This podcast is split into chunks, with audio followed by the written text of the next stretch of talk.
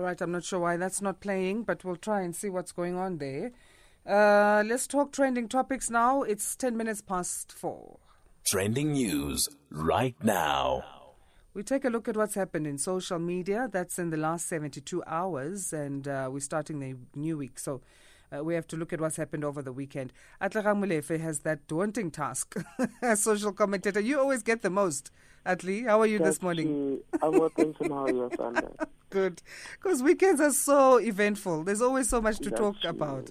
But you handle it very well. That's why we love you. Let's let's talk. Well, first of all, uh, like I'm saying, there's so much that happened over the weekend. Even uh, a Colombian drug lord was captured.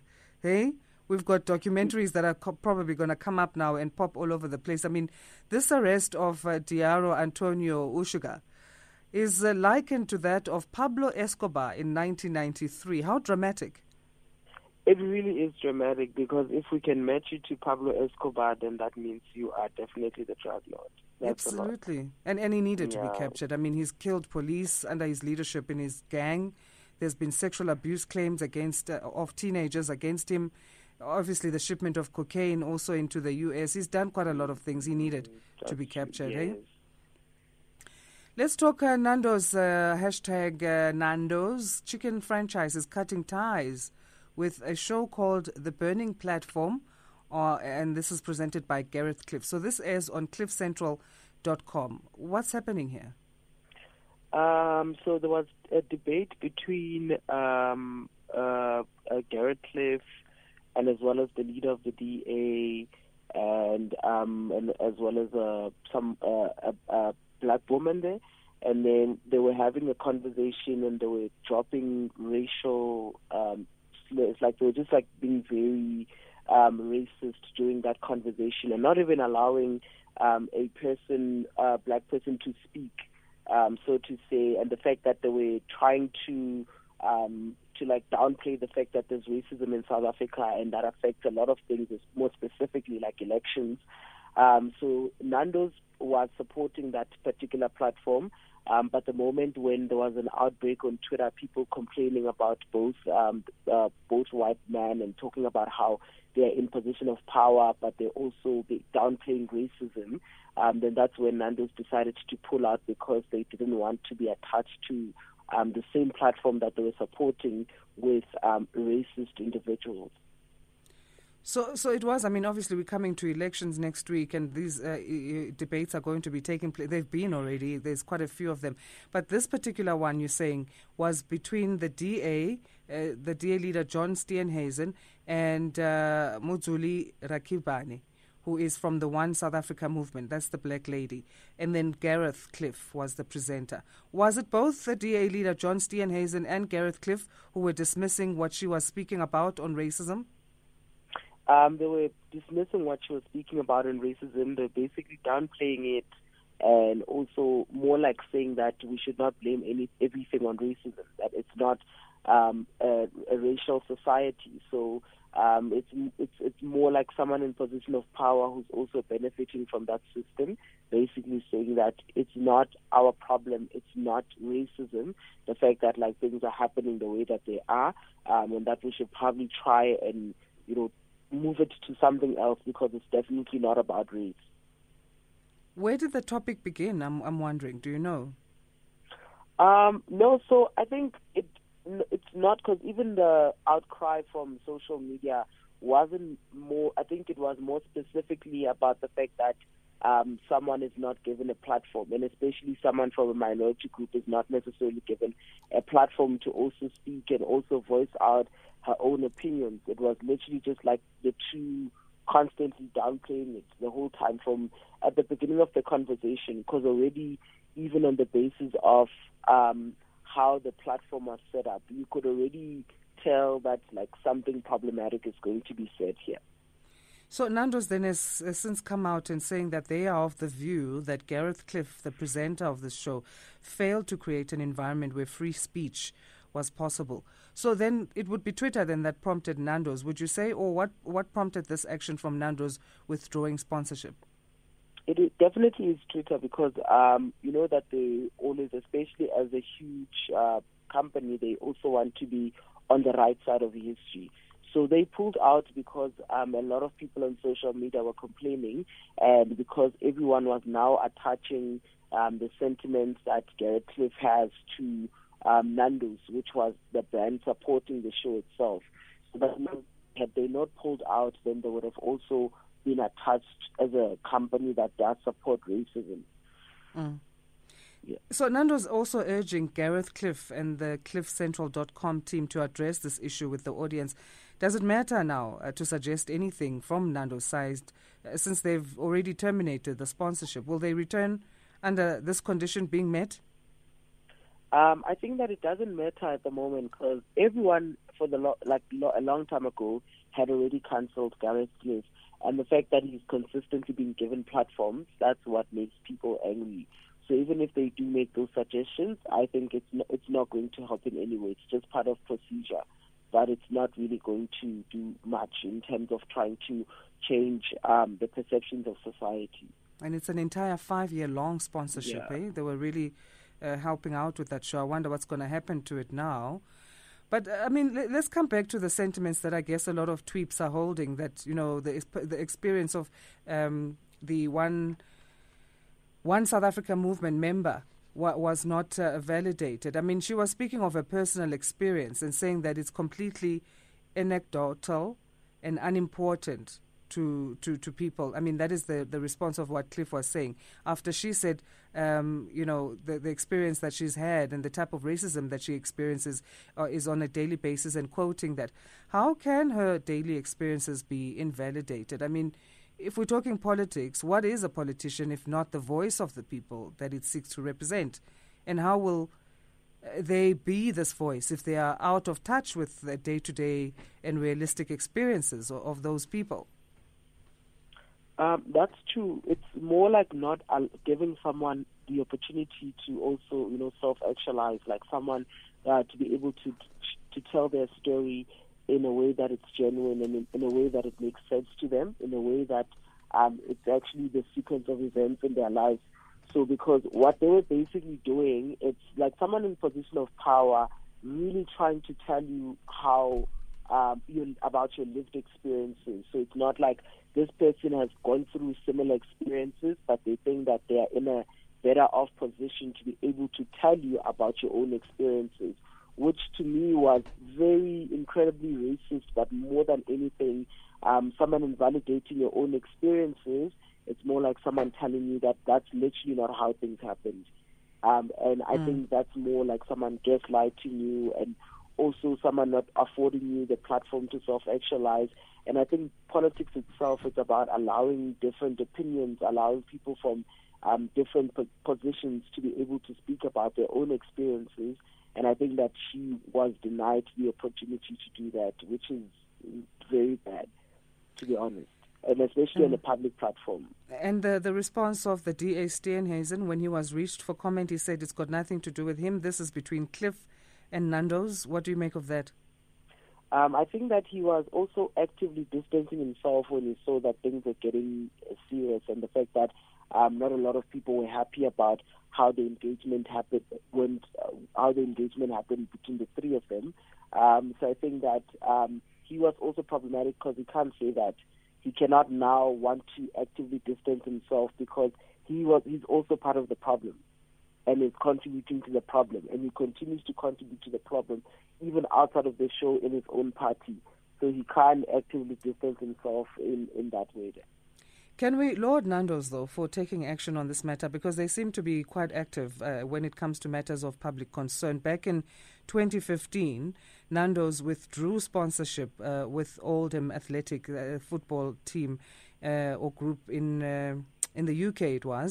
And this was because they were t- about to sign a football striker there in the U K by the name of Chad Evans. So Chad Evans had been convicted of rape in April of twenty twelve and served half of a five-year sentence. And they said, we don't want anything to do with you guys if you're going to sign a convicted rapist. So can we laud Nando's?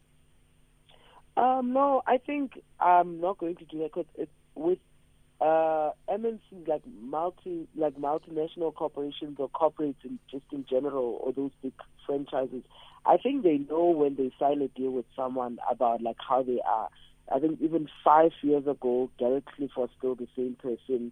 Even two years ago, even a year ago. So I think when they opt into it, they already know the kind of person that they are, and they know the kind of show that they're supporting. So the moment they pull out, even five years later, when something big happens, I think it doesn't also change the fact that when they decided on that, they knew exactly what they were getting themselves into. So I think that it's nothing new. It's just one of those things where when such things happen, they just have to pull out, and that's it. So I think being active or what they are now currently doing, I think it doesn't change anything about them also, just as a franchise. I think that's what they do most of the time. All right, let's talk hashtag S A A Ama, or S A Amapiano Awards, rather. It's the S A Amapiano Awards. Got nothing to do with the airline. Uh, this was the first annual installment of, of these awards. And uh, tell us how this went. Mm, I think it's very um, commendable that they're actually doing this, because we need to celebrate um, um, Amapiano for literally just being the industry that has been doing the most um, mm. in the last couple of years. Um, so I, I do think that even the nominees and the people that won, um, it was very quite fair. I think even uh, even with the the you know upcoming artists, the ones that have only been in the industry for a short space of time, actually winning, because they have uh, been putting in a lot of work. Um, and I think that even uh, the woman representation was also big and was really nice, which is something that I um, support a lot, because I think that women have also Um, been doing a lot um, in terms of actively contributing to the industry. We saw the likes of, um, you know, a, a lot of like Boohle, who's been really doing a lot in the industry. She's been doing so much, and she wasn't getting um, the recognition that she deserves. But the last weekend when she won um, so many awards, I think that for me was quite affirming, that um, if you do put in put in a lot of work, eventually someone will see you, and eventually you'll get what, what is due to you. So I think that um, it was mm. very nice to see all of them actually win, and all of them who have been putting in a lot of work, um, you know, getting the benefits of all the amount of work that they've put into the industry. I do agree. I think it was about time they had these kinds of awards. As you say, uh, Amapiano, uh, arguably S A's biggest musical exports, especially That, that they represent the voices of the youth. I think that's the thing for me, while also creating space and opening up the industry, so to speak, for this uh, group called the youth. So uh, fifty thousand rands, grand prize for Song of the Year award, that's great. Who did that go to? Um, so Umsebenzi Wethu, and, and I think um, even with that, um, the cash prize, I was a bit like, I was not happy about it, because even for other people who won, they won about ten thousand rands. But it's the first year, Atli, though. I do understand. I think it will get more and more as, as we go along. Why? Why? I mean, fifty thousand is a lot. I just wanted them to go big, even for the, From first, the first, year, first I think time. That, yeah, just to complement the amount of work that they've put in, just yeah. to make it, you know, the amount um, slightly higher than what they were given. Yeah, I hear you. I mean, but also it started as an underdog genre, this genre. That's, I think, something we can celebrate, the fact that now it's become so big. And, and also, what do you make of the rest of the continent taking to it positively as well? We've had African artists even featuring in some of the Amapiano songs. I think we can cite the example of uh, Vocalistic, who did a remix with Davido.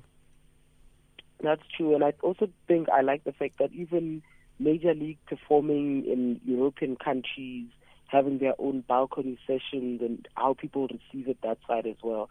It really does show that it doesn't just, it started here, but it's also um, just crossing over to many different countries, because even when you're watching it on the T L or on YouTube, you can see that even people from other countries really do love Amapiano, and everyone is dancing to Amapiano. So it, it has now become like a huge genre. It's not just a South African-based one, mm. but everyone in the world does appreciate Amapiano. There's a category there in the awards that was uh, called Friends of Amapiano. What does that mean? Um, I think that one, I didn't, like, I don't quite understand it. I think for me, I just had my a, a couple of ones that I really watched, and the ones that I find quite interesting, the ones that I think that are important. So I think Friends of Amapiano, it's just basically like, you know, just people who like the genre maybe, or even people who are willing to like do collaborations with um, Amapiano artists and stuff like that. So I, I don't think that like I quite understand. Oh, it. I hear you. She speaks so much about it. So, so yeah, think, so it's yeah. artists who are not Amapiano artists but have featured Amapiano artists, mm. and, and they've taken to the genre as well. Okay, I hear you. Now it makes sense now, because I was thinking friends of Amapiano. What does that mean? They're friends of the artists who have won, or what is it? Okay. Yeah. So do we know when are we going to be able to watch them? The awards, are they going to be aired somewhere? Um, so they haven't. I don't think I, I've heard um, they've disclosed it, because you just see okay. parts, different pieces of it from the, the artists themselves, or even maybe on YouTube. But it's not yet. Um, it has not yet gone live. Okay. Let's talk Aaron Motsoaledi now. Uh, chaos at Beitbridge after Zimbabwean's government introduced new tolls. Uh, what's what's the latest crisis? I mean, the latest, basically, because there's quite a few crises that have happened here. Yeah, it's been a lot for more specifically truck drivers, because they've been complaining that they have to wait at the border for ten days without bathing, without also having access to, um, you know, uh, bathrooms, toilets, and um, also they get attacked as well. So I think it's just been a lot in terms of the the with the implementation of that new system, meaning that it actually takes longer for people to be able to allow to be allowed access to, you know, the Zim border. And I do understand that even though they're saying that they're going to be able to get money from it, or that financial incentive is far more important to them, but I think that on the basis that it takes so long for, you know, truck drivers to be able to access the country itself, it means that they're losing out on so many things.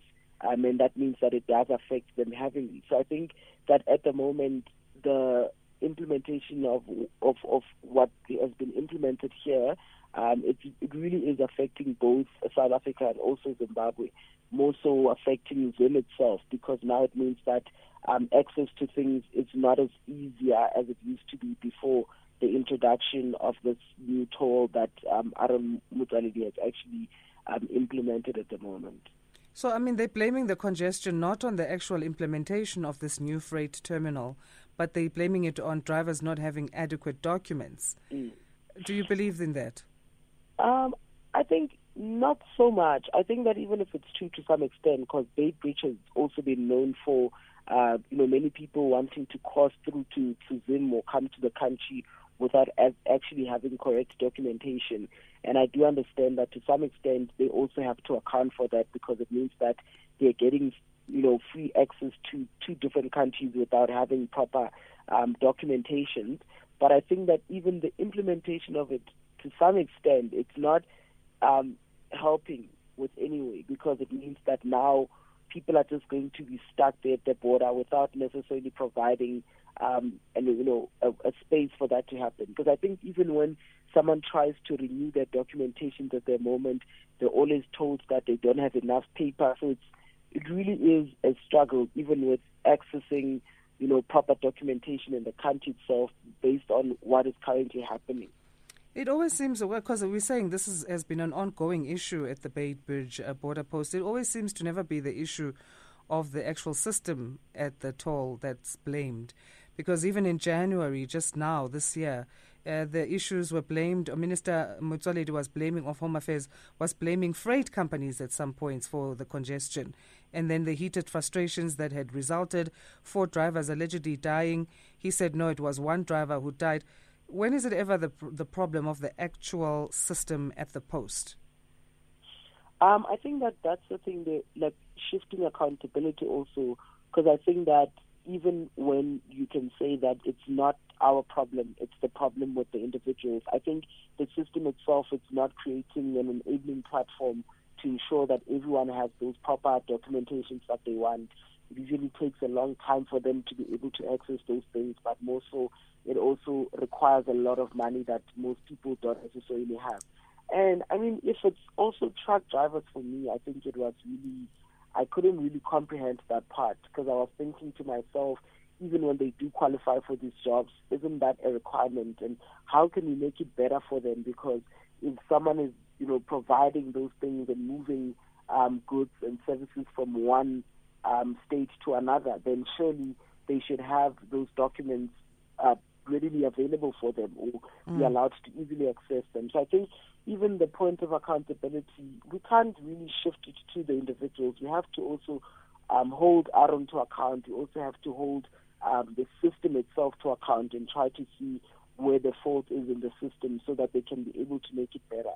So I think that yeah. they can't now not want to be held to account. At some point, I mean, even allegations of fake COVID nineteen certificates being sold to foreign nationals returning to work, uh, to work, uh, to works rather, in South Africa, uh, was also a, a blame. So I think maybe collaboration, as you said, uh, collab- collaboration between the Freight Association, between I guess the Health Department with the COVID nineteen certificates, uh, between obviously South Africa and Zimbabwe, and uh, all the different stakeholders. Maybe that's what we need: collaboration. Um, that is true, because also with the certif- COVID certificates to move around, they're also very expensive. So imagine if you stayed at the border for longer than three days, the certificate is not even valid anymore, and you can't afford to to uh, you know take, because you also need to take the test and stuff like that. Mm. Um, so it's a lot, because even with vaccination itself, not a lot of people they um, have been you know vaccinating, and having a vaccine certificate does not suffice in so many countries. You also have to do the C T R test. So that's just, it's a lot of admin, if we're being honest. And they're not mm. necessarily um, ensuring that people follow those uh, restrictions that are in place, and that um, the system itself is allows for things to be able to happen. Because if the system, it's, it's blocking everything, then we need to blame it on the system, because it's not creating an enabling platform for such things to happen. Mm. Of course, hashtag Rosemary Ndlovu, we have to touch on this one. Uh, finally, former cop getting convicted for murder. So Judge Ramarumo Munana convicted uh, this former Tembisa police officer, Rosemary Ndlovu, of murder on the basis that she ordered six killings. She's also convicted of fraud, defeating the ends of justice, incitement to commit murder, and the attempted murder of her mom. What happens to the alleged hitman is what I want to know, uh, that came from forward with this case, um, Njabulo Vincent Kunene. Um, I think the hitman, because um, now they're trying to find out if that's the only hitman that she had, or there were many others. I think that now it means that um, he needs to be protected to some extent, but he also needs to account, because he was... He, actively behind the killing, um, but I do think that the cop, uh, the ex-cop, just to say, um, there's a lot of charges that, that, that are in place, and I, I do think that um, the amount of punishment then ought to be quantifiable with the charges, um, because now not only did she kill one person or attempted to kill one person, but she's actually behind those killings and, you know, orchestrating and everything like that. So I do think that now it's just a matter of making sure that the hands of justice are able to hold her to account for everything that she has done. And the hitman, I do think that even though he has disclosed a lot of information, um, he also needs to account to some extent. He also needs to, to be punished for the killings that took place. So the sentencing proceedings will be on the fifth of November, and Ndlovu will be appearing in court again then. What do you anticipate that that result will be? I think for such cases, they usually drag them. Um, and then after dragging them, then a person isn't, the the sentencing is not quantifiable to the amount of crimes that they've committed. So I, I do think that um, you should just expe- ex- expect the least. I'm not like quite optimistic, because I know the justice system and usually the things that happen. But I think that the most sensible thing to do at this point is to make sure that the sentencing is qu- is quantifiable with the amount of crime that the person has actually committed. What are the lessons to be learned from this uh, this entire story, which I'm sure we'll be talking about years from now, on the perspective of police conduct and the upholding thereof? Because I think we've touched on quite a few things in terms of, um, you know, insurance policies and how they, uh, you know, uh, whatever, how they rolled out and all of that. We've talked about uh, what measures can be put in place to get those even stricter. But I don't think we've touched on the police conduct. What are the lessons there? I think what we can take from this is that, like, um, the people who are meant to be protecting the state, protecting the citizens, um, and also making sure that they do live up to um, the principles or the laws that govern the country are the same people who are breaking the same laws, which means that in terms of conduct, uh, it does also, um, you know, de- decrease to some extent the credibility of the people who hold such offices. So I do think that the best thing to do at the moment, just to set precedent and just to make sure that it's the the other police officers do not necessarily support such things, is to hold her to account, because it means that she has failed to, um, you know, live up to those principles. And even when she was training, you know, going through training and everything to become, uh, you know, a police officer, you go through so many things, and that includes you making sure that you fulfill your obligations and that you're able to follow a particular conduct because you want to be seen in a particular way in society. So if you fail to do those things, then it means that even in terms of conduct, we can say that we're now starting to doubt the people who are meant to protect us, because based on their conduct and based on the fact that they are now um, not necessarily living up to the principles that govern the state. Mm. Let's yeah. leave it there for today. Thanks so much for joining us, Atlehang. Thank you so much, Asanda. Atlehang Molefe, a social commentator. We were discussing social media trends in the last seventy-two hours. Some of your messages then on Twitter.